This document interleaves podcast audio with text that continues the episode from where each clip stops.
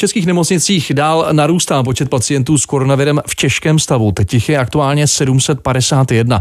Často jim v dýchání pomáhá nejenom plicní ventilátor, ale i gravitace. Možná jste na fotografiích viděli, že lékaři pacienty ve vážných stavech obrací na břicho a my vám teď povíme proč. Té poloze se říká odborně pronační a pomáhá pacientům se syndromem akutní dechové tísně.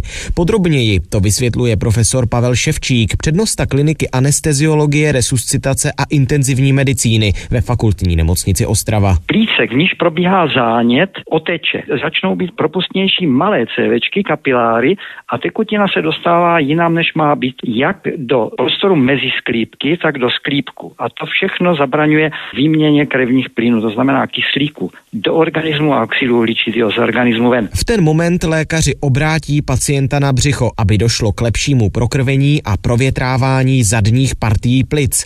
Lékaři také mohou z dýchacích cest díky působení gravitace jednodušeji odsát sekret a umožnit lepší výměnu plynů v obou plicích. Za normálních okolností ty plíce jsou rozděleny na několik zón, protože ne všechny části plic jsou stejně ventilovaný a stejně prokrvený. Popisuje přednosta kliniky anesteziologie, resuscitace a intenzivní medicíny ve fakultní nemocnici Motol Tomáš Vymazal.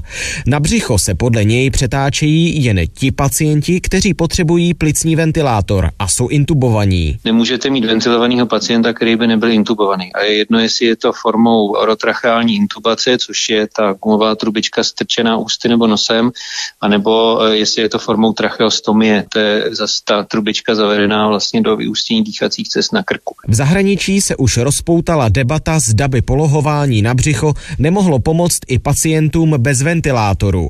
Řešilo se to ve Velké Británii a psal o tom i časopis americké lékařské společnosti, ale nějaké vypovídající studie zatím chybí.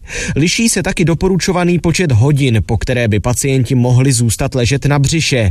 Podle docenta Vymazala se to odvíjí od stavu pacienta. Hrozí samozřejmě riziko otlaků, vzniku prostě poranění kůže, takže se to točí po hodinách. V zásadě hodiny na břiše, hodiny na zádech. V ostravské nemocnici nechávají pacienty na břiše ležet klidně 18 hodin, ale musí mít podle profesora Ševčíka jistotu, že to bez problémů zvládají. To pacienta je potřeba uložit tak, aby nedošlo k jeho poškození. To znamená, on musí mít důkladně podložený hrudník, důkladně podloženou pánev, aby bylo volný i břicho, čili je to velmi řekl bych, sofistikovaná záležitost. Časté přetáčení je prý složité, už proto, že spousta těžce nemocných pacientů je hodně obézních.